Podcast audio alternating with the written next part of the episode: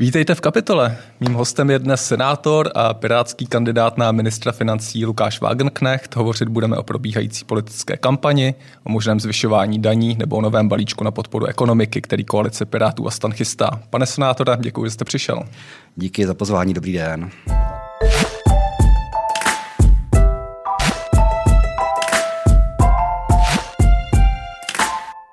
Otázka na úvod. Chcete být ministrem financí? Uh, tak je to velká výzva, protože příští minister financí bude mít velice těžkou situaci, si myslím. Na druhou stranu, samozřejmě, já jsem se přihlásil do toho nějakého transparentního procesu posouzení, takže abych říkal, že minister být nechce, to by, bylo, to by byl hmm. nesmysl. Ale určitě to beru jako velkou výzvu. Já se ptám proto, že jste v jednom z rozhovorů zmínil, že vás do té nominace tak trošku dotlačili vaši kolegové. Proto, mě zajímá vlastně vaše motivace, co vás, co vás na té funkci láká, fascinuje, proč, proč chcete být ministrem financí České republiky. Tak onak to probíhalo opravdu jakoby finanční tým jakoby Pirátů, uh, nějakou formou hodnotil nějaké možné potenciální kandidáty, uh, takže po nějakém jako proběh, nějakém problému jejich komunikaci mě požádali nebo oslovili, jestli bych jako se nezážil tuto tu výzvu, hmm. což jsem tak teda zvážil zvážil, vyhodnotil, že ano. Asi co já můžu říct za mě výhoda je, že ten rezort znám. Hmm. Protože nějakou dobu jsem tam působil, takže teďka lidi tam asi už budou nějaký nový, ale víte, jaký to má agendy, jaký to má sekce, jaký to má podřízení instituce, víte, jak ten rezort vlastně funguje.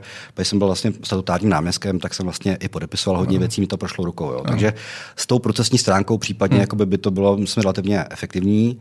No a pak druhá věc je ta jednotová agenda, která tam hmm. je samozřejmě se musí nějakou formu posunout. Já spíš cílem na tu vaši motivaci, co, co vás vnitřně táhne tak, k téhle funkci. Tak, eh, dobře, tak vnitřně osobně, samozřejmě, my tady máme dvě části, které ten příští minister budeme se řešit. První bude rozpočtová odpovědnost, která se nám malinko rozjela, jak to říct, do široká.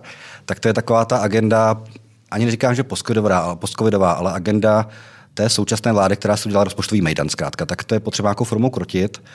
To samozřejmě není pouze o tom ministru, je to po nějaké vládní koalici dohodě, protože ten minister má za úkol tlačit lidi, kteří hmm. trochu ke zdi, aby šetřili a jsou nějaké dohody.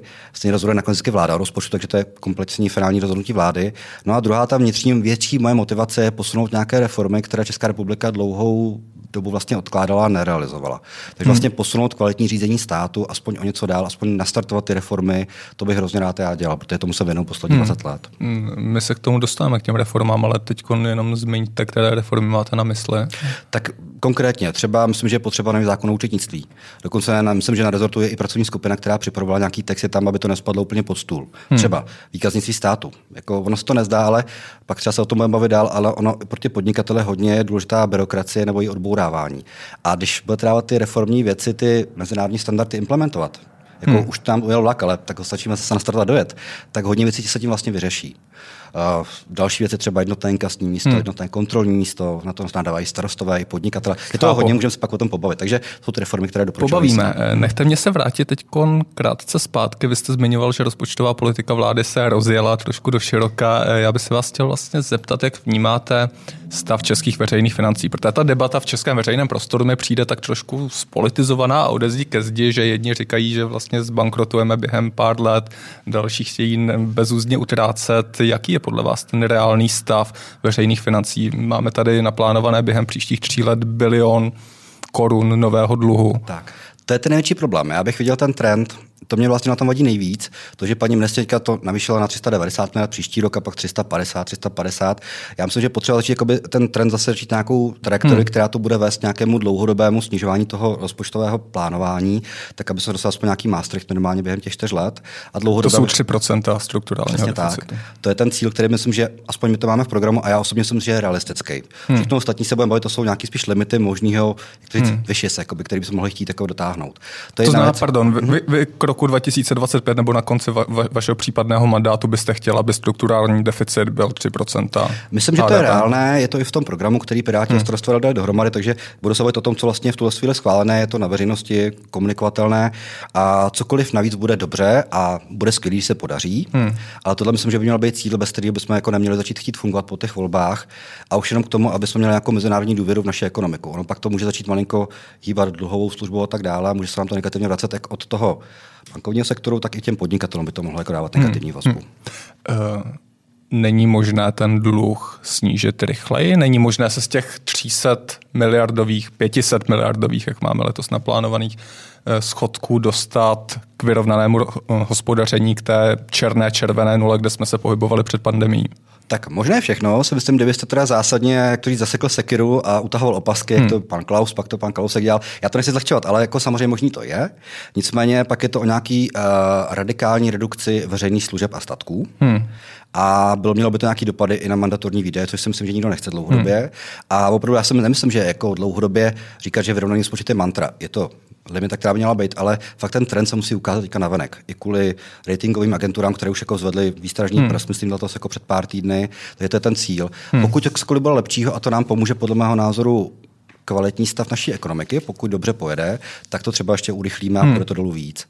A ještě možná k těm škrtům, taky se pak k tomu dostaneme, je strašně důležité zvažovat, jakou formu budete dělat. Jako, jo, protože někdy říct tupě 10% tady, tamhle, tamhle.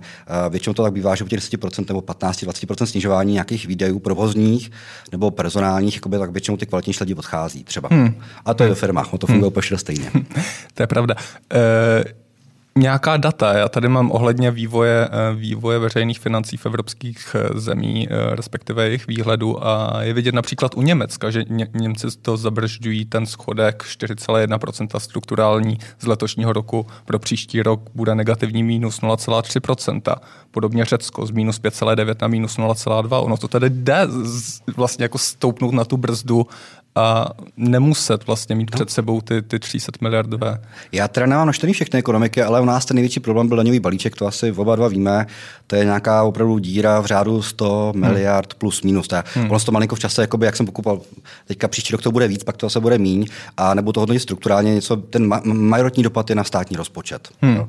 Ono obecně si myslím, že i ty rozpočty obecně u nás jsou docela dobrý kondici, když máme takový počet obcí, což je úžasný. Vlastně, furt to vlastně přemýšlím, jako, že vlastně jak to funguje, je to neefektivní ten systém, ale vlastně funguje, tak je to úžasný úžasný, hmm. ale ten stát s tím problém má, plus další mandatorní výdaje, který se za poslední roky nasčítali, který vlastně nám jedou furt a narůstají, narůstají, tak to je ten hlavní jakoby, problém toho, který si myslím, že třeba v tom Německu, v tom Řecku by nemuseli mít. Hmm. Jo? Kdyby tohle nebylo, tak ono s tím covidem nahoru a dolů to a relativně, relativně jednoduše. Ten hmm. jeden, jedno, jednoroční výkyv, který tady byl, je i pochopitelný, i když jak jsem pochopil, že pan Kala nám to konstatoval v té zprávě, krásně hmm. popsal, že vlastně tam to nebylo jenom kvůli tomu, to by se krotilo dobře. Ale hmm. tohle, co se nám stalo, to je ten Mejdan paní Šelerový a téhle vlády vlastně celý, a to je fér, nejen vůči ní, ten vlastně nám to rozjel takhle do široka ty nůžky, že teďka otázka, co s tím. Hmm daňový balíček ale je 100 miliard, my tady máme deficity 500, 350, 390, tak, takže to asi není jenom to. Nicméně pojďme se posunout konstruktivně, eh, co s tím chcete dělat. Jaký, a teď se neptám na jednotlivá opatření, ale zajímá mě spíš váš uh, velký pohled, pohled z výšky vlastně, hmm. jaké, jaké jsou nějaké uh, strategické úvahy, kterými chcete postupně snižovat ten, ten deficit na 3%. Jasně. No já když to, jako, jak jsem říkal, ty paralely, kdybychom na ten Maastricht se dokázali ty 4 roky dostat, tak co je potřeba podle mě v primárně v nějaké fázi uh, tu ekonomiku podporovat, aby opravdu začala růst, aby se ten růst nezabrzdil, takže samozřejmě investice státu běžně, které musí pokračovat dál, ty projekty dojet. Na druhou Příští rok nás čeká růst, který bude překonávat konjunkturní předcovidové období. Přesně tak. Takže budeme doufat, jakoby, že se nám to podaří i v těch dalších letech udržet, že nebude nějaký externí, samozřejmě my ty externí vlivy nemůžeme předvídat, jako budeme se modlit to, aby, se to, aby to fungovalo dál. Takže to je jedna z těch věcí. A uh, co, co i v tom programu máme velice obecně. Podpora nějaká uh, lidí v dluhových pastech, my jsme nějaké čísla k tomu měli napočítané, nebudu to tak komunikovat. Mě třeba jenom mrzí k tomu, uh, ono už to mohlo být vyřešeno. Evropská unie, vlastně parlament hmm. minulý rok už schválil mm, směrnici o odlužení, která říká pravidlo 3.0, pro podnikající fyzické osoby. Hodně zemí to implementuje i pro fyzické osoby, které nepodnikají. Hmm. A z té dluhové pasti, kde jsou statisíce lidí, se nám můžou do toho systému dostat. A to má dva dopady. Nestojí nás peníze v tom systému, který pak tam je, hmm. a za druhé potom třeba nějaké peníze můžou i pomalinko začít přinášet. Hmm. hmm. Ale ono to bude fungovat v těch letech a to nebude nabíhat hmm. najednou, ale postupně. A těch věcí takhle bude víc. Zeptám se, hmm. vaše velké téma, nebo v programu to, to zaujímá podstatnou, eh, nebo kladete na to důraz, eh, máte to podložené nějakými reálnými fakty, že to tak, nějakými case studies, například z jiných zemí, kde to takto skutečně fungovalo, kde to mělo ten, ten pozitivní přínos pro, pro rozpočet? Uh, tak já, já jenom k tomu, jako skakat, to je věc, která skaka bude. Já ani neříkám, jako, že to chci, ale ono to bude a říkám jenom, že to bude už příští rok. Hmm. Uh, my jsme teďka měli poslední novelu zákona, který stykal exekucí teďka před, vlastně na posledním plénu senátním, kde se aspoň něco podařilo. Hmm. Byly se technické de- detaily, já nevím, teritorialita a jiné věci, které jako brzdí, si myslím, jako ten standardní rychlý proces toho odlužení. Ale skaka, to je nějaká už evropská dohoda ano. všech členských států a fungovat by měla. Druhá věc je na rovinu těch lidí, v jsou tisíce. Teďka bych ty hmm. čísla neháděl od bloku, plus 500 tisíc plus. Ano, vyšší 100 tisíce. Tak, vyšší 100 tisíce. Podařilo se teďka sem ty děti odlužit, což bylo relativně dobrá hmm. věc a postupně na to rozcházíme, ale ono to vyplývá z logiky věci. Pokud ten člověk jako není v nějakém systému, kde je mimo systém, režim, neplatí daně, uh, bere ty peníze na černo hmm. a tak dále, tak vám se nějakou formu aspoň nestojí ty výdaje, které jsou ten stát platí vedle. Hmm. Druhá věc, pokud se fakt podaří dostat do systému, ono ty tři roky nebude platit skoro nic třeba, se může stát, ale potom už by to mělo začít nabíhat, ten čtvrtý rok a dál. Hmm. Takže pokud se podaří tohle, tak to pojede. Já tam věřím tomu, že ani není věcná debata, že by to nefungovalo, tomu nevěřím. Hmm. Um. Dále možná nějaké, nějaké další pilíře, na kterých chcete uh, stavět určitě. Ten, ten cíl 3%. Tak, no pak samozřejmě s tím ekonomickým růstem nám pak jakoby nominálním růstem, s ekonomickým nám pak samozřejmě roste, uh, roste i výběr daní. Takže to je jedna věc. Máte nějakou aktuální situaci toho půlu peněz, které vybíráte, když tam to poroste, budete relativně vybírat více. Jo. Hmm. Takže to je ta jedna z těch věcí, která může přinést také do té ekonomiky, jakoby, do těch příjmové stránky nějaké peníze. Samozřejmě, do jaké míry to je na tom státu velice těžké. Já si myslím, že je potřeba opravdu pomáhat těm podnikatelům v těch bariérách fungování té ekonomiky. Teďka jsem měl několik rozhovorů třeba i s nějakými developery, které staví ty velké ano, haly a tak dále. A přesně oni mi to z toho říkali. Dvě věci. Opravdu my chceme méně byrokracie, což je velká výzva. To je nekonečný boj, všech, všichni o tom mluví. Já bych rád dokonce prázdně představil nějaký konkrétní fakt plán, konkrétních bodů, které by se měly udělat. Když aspoň půlka z toho proběhne, během těch čtyř let bude to super. Hmm. A druhá věc si říkala, že pro ně bylo strašně zajímavé to, že když ty podnikatelé takhle fungují, tak chtějí mít možnost větší podpory v tom daném území. Hmm. Jo, to znamená, v Německu mají násobně vyšší příjmy v rámci rozdělení rozpočtového určení daní, třeba ty obce, u nás to no. máme slabší. Problém je těch našich velký počet obcí u nás samozřejmě. Na Slovensku to řešili asignacemi, třeba to jedno hmm. to podnikatel tam může dát, takže tam třeba jsem s nějakými pivovary, tam to funguje. Hmm. Takže tam je potřeba víc jako spjat ty podnikatele s tím územím, aby tam to nebyl blok toho, že dneska někdo chce podnikat, udělat nějakou větší aktivitu v tom městě, ale brze vlastně hmm. může být v tom samotném rozvoji toho samotného území toho města, ty obyvatel to můžou odmítat. Pojďme ke konkrétním programovým bodům. Zaujal mě na začátku uh, fiskální balíček, který plánujete. Uh, nenašel jsem k němu příliš podrobností. Můžete nějaké zmínit? To, to, co mě zajímá nejvíc, jakou si představujete jeho výši a jestli je vůbec potřeba. Uh... Tak, teďka myslíte to, co pan, pan, pan Michalík s panem Frenčíkem prezentovali před asi týdnem? Ano, ano, máte to v oficiálním programu, že plánujete, plánujete vlastně uvést balíček fiskální. Tak ty konkrétní daně, když se bavíme o těch daních, ono, ono, tam jsou ty daňové věci, které jsou jakoby v tom programu, jestli se bavíme o tom, se týká výběru daní ohledně uh, digitalizace, zdanění, ohledně... Ne, ne, to, to, to, to znělo jako fiskální balíček, kde budete podporovat ekonomiku, podporovat podnikatele, tak aby se, to je to vaše heslo, aby se ta ekonomika opět rozjela. Tak je tam jakoby 5% HDP na vzdělávání, to je jedna z těch věcí systémových, kterou bychom rádi jako nějakou formou ano. poskytovali dál. Pak tam byly samozřejmě výdaje do kultury, 1% hrubého, 1% eh, rozpočtu, hmm. také. A samozřejmě udržet výdaje na obranu, aby se investovalo. No a podpora investic obecně jakoby to musí běžet dál, jakoby je to opravdu, ano. jsme na tím měli velkou debatu, Myslím, že pan Michalík tady vytáhl nějaký bilion, že by chtěl investovat během příštích čtyřech let do ekonomiky mm-hmm. a jeho, jeho, jeho vize je, že by podporoval vlastně investice podnikatelů reinvesticemi, to znamená ano. zkrácenými odpisy. Takže těch věcí tam je samozřejmě víc, ano. ale můžete klidně konkrétně ptát se na co konkrétně. Já jsem měl pocit, že tam, tam, tam se hovořilo přímo o konkrétním stimulu ve smyslu, jako měli ve Spojených státech a v dalších ekonomikách, kdy vlastně nejsou to úplně helikopter money, ale byl to prostě balíček na podporu podnik, eh, ekonomiky. Vy jste zmiňoval tady nějaké navýšení procent.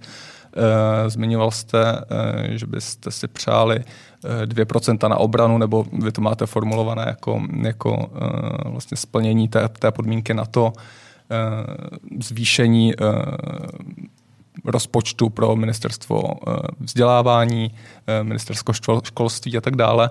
Mě by zajímalo, do jaké míry to máte spočítané matematicky, protože já tam vidím samé přírůstky, a nevidím, kde chcete brát. Tak, on v těch problémech je v podobných skoro ve všech. Já jsem právě se bavil o tom, jak jsem říkal, ty opatření, které by se týkaly toho růstu, výběru, roz, roz, rozchození té ekonomiky třeba exekucí. Dohromady, pokud to napočítáme, tak by to mělo být tak, že ty 3% eh, toho Maastrichtu bychom měli za ty 4 roky splnit. Uh-huh. Jo? Tak tam balans je tak nastavený, že opravdu i při těchto výdajích by to mělo vycházet. Mm-hmm. Jo, při udržení stabilního růstu, který je jakoby plánovaný příští rok a stabilní. Tím pádem ty exekuce nám sníží podle vašeho plánu ten náš strukturální deficit o nějakých těch 150 miliard korun. A nejsou to pouze exeku, exekuce, je tam mnoho dalších věcí, tam třeba úspory na úrovni státu, jak jsem se taky tady o tom bavil, hmm. jako jak zavedení jednotného inkasního místa, nějaké provozní úspory ministerstev. Samozřejmě můžeme se bavit o nějakých projektech, které jsou nesmyslné. Já to říkám vždycky třeba projekt Dunaj Odra Labe, myslím, ano. že to Labe už tam dneska není, nebo ani nechápu. Takže vlastně škrtání těchto typů videů, které vlastně jsou plánované dlouhodobě, ale oni vlastně jsou spíš fiktivní. Uh, jsou tam tak pak třeba oblasti, věci oblasti podpory dotací velkým nadnárodním korporacím, také tam nějaké jednotky miliard můžou být. Hmm. Samozřejmě pak je vždycky otázka toho, co je z těch evropských peněz a co je z těch národních zdrojů, je to také s nějakou formou míchá. Takže v tom mixu těch možných uh, úspor, no a pak tam mám poslední, která se týká také té vlastně stránky toho omezení. Vlastně, nebo takhle, zvýšení těch příjmů a to je dluhová služba státu. Mm-hmm. Máme to asi jako jediný v programu a to máme navázání naší měny na měnový systém RM 2. Uh, takže i tam jako je možné, my se to počítali, myslím, že jeden procentní bod plus minus dělá 30 miliard plus, to dělá. Mm-hmm. Takže by se nám podařilo, jakoby, protože dneska, já jsem koukal, mám přehled těch jakoby, čísel, opravdu my na tom jsme docela špatní, myslím, že jsme čtvrtí nejhoří v Evropě v rámci nákupu. Kdybychom nakupovali na mezinárodních trzích. Týče úroku. Přesně tak. Uh-huh. Takže myslím, že dneska k dnešku to bylo 1,70. Což ale do velké míry tím dané, že máme vlastní měnu a že nejsme pod křídle ECB. Přesně tak, ale jsme, myslím, že jsme čtyři země, které to mají takhle vysoký a pak to nejenom rád, rádo vypadá. Já uvádím příklad toho Dánska, které nemá furt zavedený euro, ale v tom systému je od roku 99 hmm.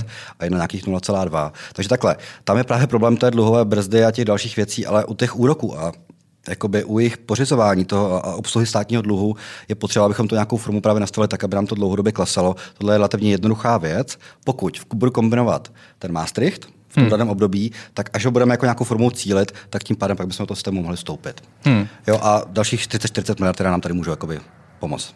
Vy jste zmiňoval, že se chc... pořád tady je na stole ten Maastricht ty 3%, nicméně pokud se podíváme na nedávné varování Národní rozpočtové rady, eh, ta varuje, že už v roce 2024 bychom mohli prolomit dluhovou brzdu. To znamená, že eh, veřejná sféra by musela přicházet eh, s vyrovnanými nebo přebytkovými rozpočty to trošku ne, ne, nesouhlasí s, tě, s, tím, s tím 150 miliardovým deficitem. Jak, jak velká by to byla komplikace, no, no, no, kdyby nach, já narazili do té brzdy? Já myslím, že paní Zamrazilová vycházela z těch plánů paní ministrině hmm. Franci Schillerové a ona má 390, 350, ano. 350, ano. 350.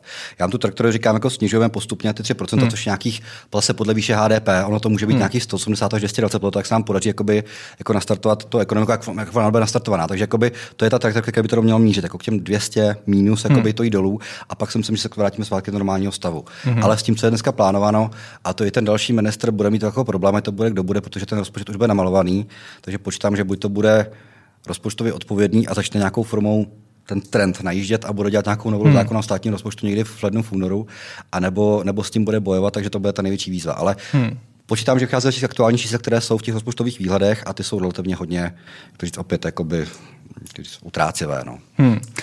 Plánujete zvyšování daní mimo to, co máte vetknuté ve vašem programu. Hovořilo se o zvyšování e, nemovit, da, daní z nemovitostí, e, zaznamenal jsem, že to byl hoax, samozřejmě nějaký a tak dále. Můžete na to téma trochu, trochu zmínit vlastně vaše představy, vaše plány?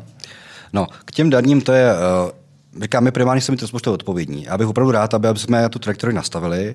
A všechno, co jsem tady říkal, je potřeba udělat v těch prvních dvou letech, aby se nám podařilo ten schodek nějakou formu skrotit. Hmm. A v tuhle chvíli říkat, já chci zvyšovat daně, to by bylo nezodpovědný, bylo by to nefér. Já jsem si, to by na té nové vládní koalici najít dohodě, co se stane po tom roce dvou jak se nám ta ekonomika rozjede, jak se nám ty opatří podaří implementovat a potom se uvidí. Mm-hmm. Jo? Že v tuto chvíli nemáme v programu nějaké zásadní zvyšování daní mm. typu DPH, uh, já nevím, daň z příjmů fyzických právnických osob a tak dále. Jsou tam spotřební daně, to má ale každá politická strana, protože ten evropský trend a ten stejně pojede, tomu se asi neubráníme. Mm. A já si myslím, že ještě jedna věc vlastně, a ono vlastně v těch příštích čtyřech letech vlastně už to taky nějaký zásah bude mít, a to budou ty mít ty nové typy daní, o kterých je velká debata v Evropské unii ohledně Green Dealu. Mm-hmm. To je tam vlastně, uvidíme, my sami uvidíme, jak se vyvine, když máme unikátní postavení v daňové politice, každý stát, to jako do toho Evropa nemůže stahovat, ale ten tlak je relativně veliký. Hmm. Takže já jsem koukal nějaké poslední studie a vývoje komunikace ohledně nějakých dalších zdanění, které můžou přijít zvenku k nám, což my ano. ani nemáme, jsme to nezapříčinili, tato vláda vlastně se nějak něčemu už komitovala. Máte to možný zvýšení další těch spotřebních daní na pohonné hmoty, nejenom spotřební daně, ale to je uhlíkové daně hmm. a tak dále. Takže vlastně my uvidíme, co k nám ještě dál přijde, co může nějakou formou také vlnit tu ekonomiku. Hmm. Ale to já nechci předjímat, říkám, hlavní cíl je stabil stabilizovat ty dva roky, dát ty podnikatelům nějak, aby se nadechli.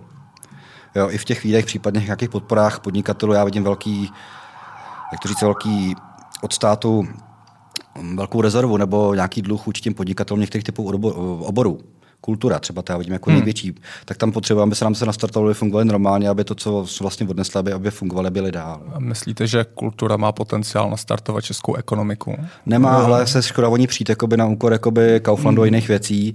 A ten trh samozřejmě je to sice nějaký segment toho daného trhu, ale má nějaké multiplikace, jako což, což samozřejmě mají všechny ty hmm. jednotlivé obory. Jak hmm. to měl malou obchod, jak to má gastro, jak to má cestovní ruch, který byly postiženy asi nejvíc. Hmm. Jo, a nemůžeme prohodit s tím, že říkáme, ty velké firmy nám fungují, vyrábíme auta, které teďka nevyrábíme, protože jsou čipy, ale tak kvůli tomu prohodíme ty malý to ne. Hmm. Já třeba můj osobní přístup k té ekonomice je takový, že já bych byl rád, aby se do budoucna víc než v minulosti podporovalo drobní střední podnikání, protože potom jakoby nějakou formou máte diversifikaci té ekonomiky a je to zdravější to, to podnikání, hmm. si myslím. Někdo zanikne, někdo vznikne, je to rychlejší. Jo, a tady máme velký dluh, taky myslím. On je to krásné v podobě plánů, když se to má převést do té reality, tak i jak vidíme na posledních letech, tak se to zavádí, zavádí poněkud obtížněji. S tím souhlasím, ale na druhou stranu, vemte si, že my jsme snad asi byla jediná země, která bojovala za velký limity pro velké firmy, třeba u zemědělských dotací a tak dále. Takže ano. A eh, pomohlo je, nám to? No, pomohlo to asi někomu a právě to je ono, jako, že si myslím, že to z tu chvíli samozřejmě se posláme k tomu, že nám vládne jeden člověk, který ovládá svůj holding a tím si pomáhá. Ale samozřejmě myslím si, že dlouhodobě u nás ta podpora toho druhého středního podnikání má menší prioritu než ta podpora těch velkých podnikatelů. Hmm. On někdo může komunikovat tím, že ten trh tak takový skáka je třeba v tom zemědělství a tak dále. No ale tak chceme, aby takhle byl dlouhodobě, pořád chceme hmm. udržovat, jako nechceme to malinko jinak. Hmm. Tím se chtěl. Tu podporu malého středního podnikání si představujete prostřednictvím dotací nebo, ne, nebo nějaké daňového zvýhodnění? Nebo? Tak uh, Samozřejmě, bude otázka pro ty nejpostiženější, tam nějaký, nějaký podpory by mohly fungovat, to je pravda. Druhá věc, to znamená nějaký drobný dotace, nějaký rozjezd, nějaký investice, hmm. aby to fungovalo. Hodně my jsme se bavili jakoby, u nás jakoby, na podporu nějakých věcí v oblasti toho výzkumu a vývoje, to znamená nějaký reinvestice, zrychlení odpisy na nějaké chytré věci. To může fungovat pro všechny, všechny typy podnikání. Samozřejmě, já si myslím, že ještě co je potřeba říct taky těm podnikatelům teďka, co se stane, jaká bude stabilita na podzim říkáme na rovinu. Kdybych já byl minister financí, tak se nebudu zavírat jakoby bez logiky protiprávně typy podnikání biznesu, který vlastně zavření ani být nemuseli. To třeba myslím, že oni ocení nejvíc, ty malí střední podnikatele. Uh, to s tobou vět, jako. Nejrůznější prodejny, hovoříme teď a tak dále, drogérie. A... Přesně tak, služby jako a tak dále. Uh, můžou být jasný pravidla, my jsme o tom mluvili celou dobu, vlastně tady ten rok poslední. Hmm. Oni chtějí tu stabilitu, hlavně ty malí střední podnikatele.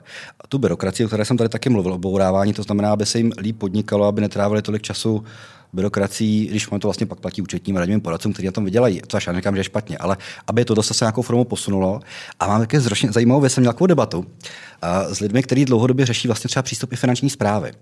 Já v Senátu máme jednu komisi, který předsedám, která se týká Eh, veřejných výdajů a dohledu nad analýzou fungování finanční zprávy. Hmm. A třeba jsou na to i nějaké studie, vlastně už to behaviorální chování vůči těm podnikatelům ze strany státu může přinést aspoň nějakou vnitřní motivaci, za první neobcházet, neobcházet daně a včas platit.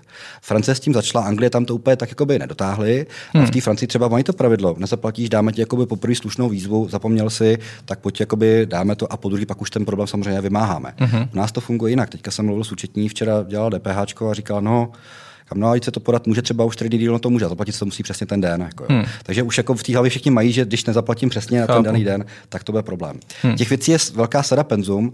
Ještě co máš nás zmíním hodně a tím se zabývám dlouhý leta, je vůči těm podnikatelům, nejenom vůči nim, mě to říkali teďka ty hospodský hodně, nebo gastro, je hodně trápí stát, jak funguje vůči těm kontrolám, vůči tomu fungování podnikatelů. Těch správních, jak to říct, dozorů, oni to nejsou ani kontroly, tam chodí hmm. furt někdo, nejsou schopni se domluvit. To samé na, na, straně státu, třeba ty ekonomické nějaké kontroly finanční, a to samé pak i na straně obcí, že i ten stát ty obce hodně zatěžuje. I tohle, a já si pamatuju už 2011, tady byla Světová banka, která doporučovala zavít jednotníka s tím místo a jednotný kontrolní místo a od té doby nic. Hmm. Jo, takže jakoby ten podnikatel, když ví, že tam jednou za rok někdo přijde, bude tam třeba o týden díl, ale udělá všechno najednou, hmm. tak jak se mu víc jako odechne a bude se mu podnikat a nebude trávit čas na to, aby exponoval nějaký lidi v té hospodě, třeba nějakého toho číšníka, který Jasně. tam bude se na tomu kontrolorovi. Hmm. Je to je sada opatření toho státu, aby začal fungovat jako pro klientské a ne jakoby, jako ten dráp. Hmm, chápu. Poslední věc, a trochu se vrátím zase zpátky k daním. Eh, do jaké míry spoleháte na nové peníze, na peníze z nových daní? A teď se bavím například o zdanění internetových korporací velkých nebo internetových platform, jak tomu budeme říkat Google, Facebook daň, jak se tomu standardně přezdívá, případně uh, tuším, že tam máte ještě, ještě nějaké oblasti, tak. korporátní daň, teď se jedná samozřejmě na, na, na národní úrovni a tak dále. No, pan Biden a jeho plánu, bavíme se o tom a versus jakoby zdanění teda eh, těch internetových věcí. Ta digitální daň teďka k nám přijde do Senátu. Jak to řeknu já, jak to vidím? Je to světový trend, ono to přinese nějaké nízké jednotky miliard. Hmm. My se bavíme o 5-7 miliardách korun, takže to není nějaký velký zásah, který by nám vysanoval rozpočet. Na druhou stranu jakoby je to dobrý, do, krok dobrým směrem, protože ty, tyhle ty velké korporace, které fungují mezinárodní daně, neplatí, to víme všichni. A je dobře, aby se něco ukotvilo. Samozřejmě, Francie s tím, myslím, začala. Takhle, já jsem koukal ten aktuální návrh vlády, který jakoby máme na stole a určitě pokud projde, jako jak prošel uh, těmi jednotlivými koly, tak já budu načítat nějaké změny. A to je to, že jsem si v některých oblastech je tak tvrdý, Jo, jsme papežnější než papež. Hmm. Že by to mohlo odradit jakoby, vůbec fungování těch jakoby, třeba menších subjektů, ještě na nějakou velkou částku. Ale uh, ta reklama to je v pohodě. Tam ty procenta mi nevadí. V čem je tvrdý ten návrh? Uh, tam je zdaní několika složek. Reklama tam to, ta, ta, to procento jakoby je, myslím, že benchmarkové, pak je tam za ní třeba da, da, dat, které jsou jako uložené v ložištích a to si myslím, že už máme tak vysoké u nás, že vlastně to je světový unikát. Hmm. Neříkám, že se bojím nějakých odvetných akcí jako ze strany třeba Spojených států, na druhou stranu, proč si takovýhle problém dělat a nebýt na nějakém normálním evropském průměru. Hmm. Tam vidím já tenhle problém. No a s Bidenovým plánem, tak zase opět, jako já se dlouhodobě věnuju problematice skutečných majitelů korporací a daňových rájů a tak dále. Takže samozřejmě mi se moc líbilo, s čím pan Biden přišel obecně. Otázka je pak, kdy ty peníze skončí. Hmm. Jo, aby nakonec neskončili někde v Americe. Ne ve zlém, ale přece musíme si pak uhájit jakoby, tady ty naše národní rozpočty. Je tam to byla velká debata. Teďka jsem si myslím, že to přesouvá na úroveň nějakých jiných institucí mezinárodních a od té G7 dál. Já uvidíme, s čím přijde. Uh, nějaká ta mezinárodní skupina společenství, OECD a další. Uh, já se nevěřím tomu, že to v tom příštím volebním období se stihne schválit, pokud nic vůbec něco takového bude. Mm-hmm. Uh, říkám já, a já jsem o tom vlastně modelu přemýšlel už několik let zpátky, že by bylo fajn jakoby ty firmy znárodnit, zdanit, pardon, zdanit tak. Ne, ne, ne, zdanit, já jsem mlám, ale zdanit tak, aby vám platili ty daně tak, aby to bylo aspoň nějakém průměru. Ale otázka je, komu by to měli platit. Hmm to je vždycky ta výběr, kde v nějakém tom domicilu to zaplatí, je to největší výzva. Hmm. Protože přece ty daňové sazby jsou v členských státech různé. Maďarsko má samozřejmě mnohem nižší sazbu než my hmm. a tak dále. Hmm. Mám některé země, mají, mají trošku vyšší. Takže otázka, kde to vlastně dát. A tohle nastavení bude největší boj ze všech, si myslím. Hmm. Takže čekáme, jak to dopadne. Nemyslím si, že to v nějaké dohledné době dopadne, ale to krok dobrým směrem. A daňové ráje je vlastně problém samozřejmě. Jako, hmm. To víme všichni od Irska, z jiné, jiné země, které jsou jakoby tady blízko nás.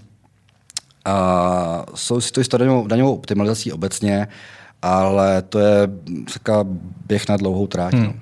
Pojďme na závěr k volební kampani nebo k aktuálním datům. Eh, máme tady pochopitelně tři nebo čtyři hlavní průzkumy, nicméně podle, podle většiny z nich to vypadá, že Piráti ztrácejí trošku dech v posledních měsících o pár procentních bodů. Eh, máte vysvětlení nějaké? Tak já nejsem expert na té kampaně, abych byl úplně jako by to, nejsem ani politolog, ale nicméně, co si myslím v té kampaně, tak, ne, ne, ne, určitě. zajímá pohled Určitě, tak já jsem si to bylo asi mix několika věcí, a byly to ty daňové, samozřejmě tam, jak se říkal, ty hoax, jak si hmm. třeba zdanění cháta, takový ty věci, to určitě hodně lidí mohlo odradit. A druhá věc byla, a to je taková ta retorika, kterou teďka nasadil pan premiér, a to je migrace, opět další hoaxy typu migranty, nastěhujeme vám migranty hmm. do domu nebo do továrny. Jako jo. Hmm. Tam jsou takové věci, které mohlo hodně lidí odradit a nic v tu chvíli se nemyslím, jako, že byl ten zásadní důvod jako, hmm. jo, v těch průzkumech. No. Hmm, neobáváte se toho, že ta rétorika volební nebo předvolební se bude zostřovat přes prázdniny a potom pochopitelně během září a, a, a prvního týdne v říjnu? Tak já jsem si zostřovat bude. Já jsem, nechci úplně se odlídnout, dneska mě někdo posílal na nějakém chatu, dneska, že bylo v Mladé frontě nějaký inzerát pana Orbána, jakoby, jo, proti migraci a tak jako, takže, jakoby, jako, takže jako asi se to zostřovat bude, to trochu mm-hmm. bizarní, že pan Orbán dává České republice v novinách Mafry dává inzerát proti migrantům. Takže jakoby, myslím si, že, že i z téhle strany toho volebního spektra, o kterém se bavím, na který naznačuju, že to asi bude ještě ostřejší. Na druhou stranu, já si myslím, že nějakou kampaň jsem dělal, dělal jsem třeba svoji vlastní a hlavně jakoby je kontaktní kampaň mezi lidmi. To doufám, že ten COVID nám už umožní, že bude moct mít mezi lidi, bavit se s nimi, to lidi ocení nejvíc. Hmm. Moje osobní zkušenost taková je, že ať máte se lepší nějaký reklamy někde na billboardech, to nefunguje. Funguje těm lidem vysvětlit, jak to je a případně ty hoaxy s tím se musí víc pracovat a víc jako nějak to odrážet. Hmm. E, pracujete s tím jako strana nějak? nějak výrazně? Jste zmiňoval ten váš osobní případ. Uh, určitě, uh, určitě, jo, jsou pravidelní jednání koaliční rady na tom vlastně půdorysu hmm. Pirátů i starostů. Pracuje se s tím samozřejmě, vysvětlil se to, tak já mám ten vlastní hoax jako pana premiéra, jako mě říkal, že jsem já připravil pro 800 milionů korun, podařilo hmm. se to jako formou odrazit, ale až po roce a půl, jako je to těžký. Hmm. A samozřejmě s tím se velice těžce bojuje, to je pravda, ale nějakou formu máme nějaký proces a nějaký lidi, kteří s tím pracují, hmm. to máme. Hmm, děkuji, že jste přišel do kapitoly. Hostem byl uh, budoucí možný ministr financí Lukáš Wagenknecht. Děkuji. Moc díky za pozvání. Naslanou. Naschledanou.